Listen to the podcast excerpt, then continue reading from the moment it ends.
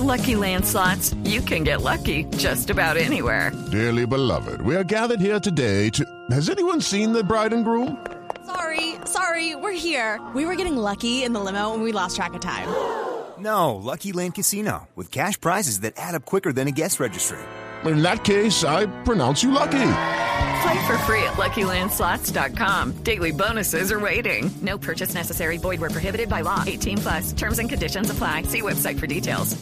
Son las 10 de la mañana a 3 minutos, hora de actualizar noticias en Blue Radio. Atención porque el presidente Juan Manuel Santos acaba de cuestionar la decisión del presidente Nicolás Maduro de cerrar la frontera indefinidamente en jurisdicción del norte de Santander. El mandatario considera que la medida es injustificada y confía en que a más tardar el miércoles haya una nueva reunión entre cancilleres para encontrarle salidas a este asunto. Pronunciamiento que acaba de hacer el jefe de Estado desde Bucaramanga. Allí se encuentra Verónica Rincón.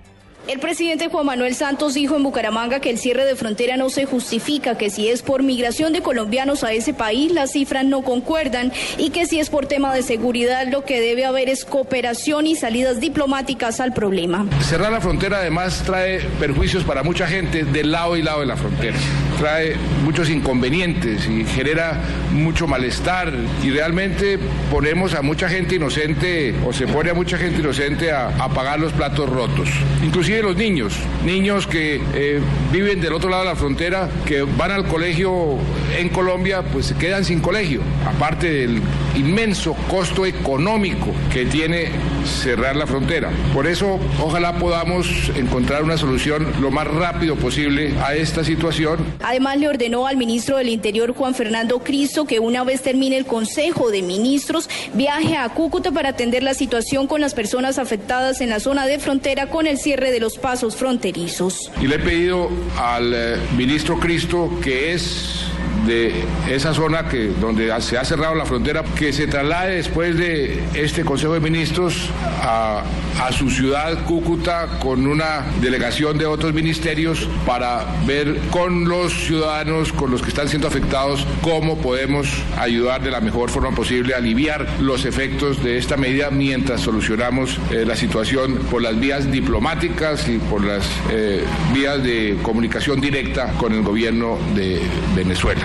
Invitó al presidente venezolano Nicolás Maduro para que se logre un encuentro entre los cancilleres el próximo miércoles y que si es necesario buscará la forma de hablar directamente con él. En Bucaramanga, Verónica Rincón, Blue Radio.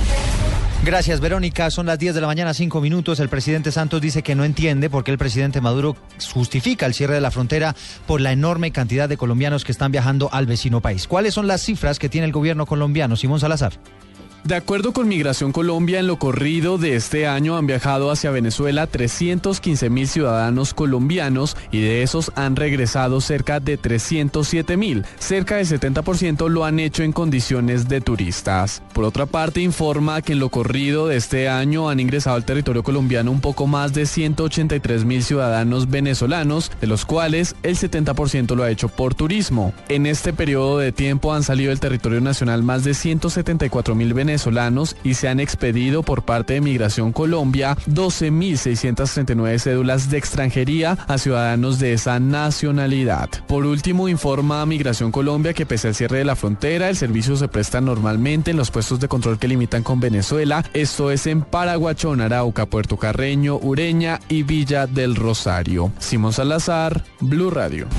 10 de la mañana, 6 minutos, pues en Blue Radio acabamos de hablar con el alcalde de Ureña, que es uno de los municipios del estado Táchira que tendrá estado de excepción, según anunció el presidente Maduro. Ha revelado el mandatario que en media hora va a haber un encuentro de autoridades locales en el vecino país para abordar todo este asunto y ha contado cuáles podrían ser algunas de las medidas que podrían adoptar a partir de ahora con estas facultades especiales. Nos cuenta María Camila Correa. Eduardo, muy buenos días. Pese a que no hay mayor claridad en torno a las facultades que se brindarán con el estado de excepción que decretó el presidente de Venezuela, Nicolás Maduro, el alcalde del municipio de Ureña, Alejandro García, dijo cuáles podrían ser las garantías que se suspendieron con la medida. Tengo entendido que las garantías son garantías económicas, sociales, derechos constitucionales como la privacidad del hogar. Podrán ser allanadas las viviendas que consideren necesario la OLP, que deben ser allanadas para pacificar un poco más la frontera. Aseguró además que en el municipio de Ureña no se ha presentado alteración del orden público ni violación de los derechos humanos y que espera que tras la reunión que tendrá dentro de poco haya humo blanco y claridad respecto al decreto. María Camila Correa, Blue Radio. Gracias María Camila. Y en medio de la tensión que hay en la frontera por este cierre indefinido se llegó a un acuerdo para que 40 pacientes que normalmente reciben tratamientos de diálisis en Cúcuta y que en estos momentos están en Venezuela puedan traspasar el cierre fronterizo y llegar a la capital del norte de Santander para este tratamiento. Desde allí nos informa Juliet Cano.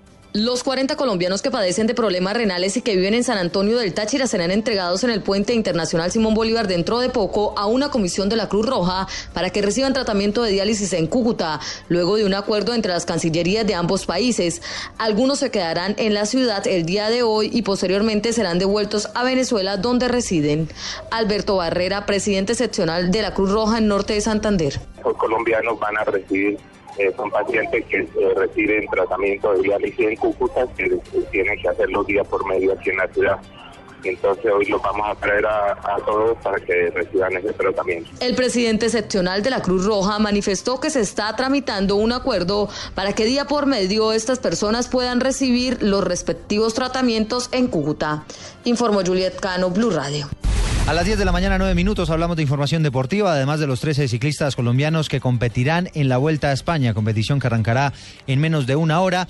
Los menores de 23 años inician hoy el Tour del Avenir en Francia, donde nuestro país ha ganado en cinco oportunidades. Joana Quintero. Fernando Gaviria y Sebastián Henao lideran el equipo colombiano conformado por seis ciclistas que inician hoy su participación en el Tour del Avenir en Francia. La prueba reservada para los menores de 23 años tendrá a los mejores 20 equipos del mundo en esta categoría. Sebastián Henao, capo colombiano para la clasificación general. Venir con buena preparación ¿no? y la mentalidad ante todo, ¿no? una mentalidad ganadora, con ambición, ganas de triunfo. La edición 51 de la competencia será de vital importancia para nuestro país que el año pasado ganó el título con Miguel Ángel López.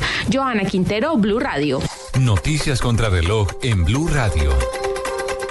10 de la mañana, 10 minutos, noticia en desarrollo. El primer ministro de Bélgica, Charles Michel, propuso una reunión urgente de los ministros de Transporte e Interior de ese país con Francia, Alemania y Holanda para hacer frente a la amenaza terrorista y estudiar medidas de seguridad tras el ataque a un tren entre Ámsterdam y París.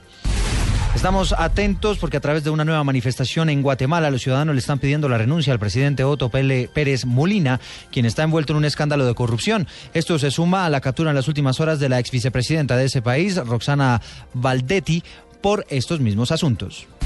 Y la cifra que es noticia a esta hora, al menos 10 personas murieron tras un atentado suicida en Kabul, en la capital de Afganistán. La OTAN ha reconocido que tres contratistas civiles de esa organización hacen parte de las víctimas.